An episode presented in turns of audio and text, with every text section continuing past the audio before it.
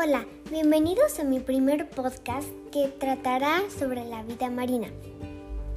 Hoy es miércoles 9 de septiembre de 2020. Yo soy Constanza y espero disfruten este podcast tanto como yo. ¿Ustedes saben en qué conforma la vida marina? Pues consiste en plantas, animales y otros organismos.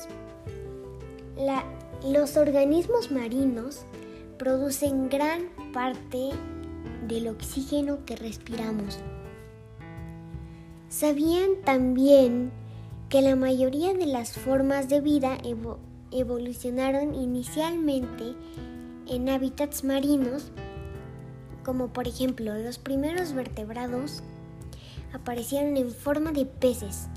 Algunos de estos evolucionaron en anfibios, otros peces evolucionaron en mamíferos terrestres y después regresaron al océano como las focas, delfines y ballenas.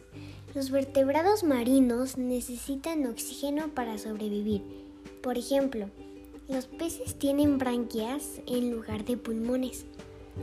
Aunque algunas especies, como el pez pulmonado, tienen ambas. Y los mamíferos marinos, tales como delfines, ballenas, nutrias y focas, necesitan salir periódicamente para respirar.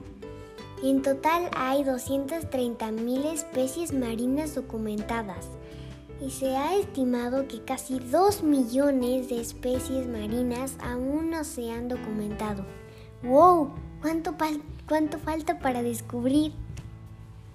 Hay varios tamaños de especies marinas, desde microscópicas, que incluyen plancton y fitoplancton, que pueden ser tan pequeñas con 0.02 micrómetros, hasta grandes cetáceos como la ballena azul, que alcanza hasta 33 metros de longitud.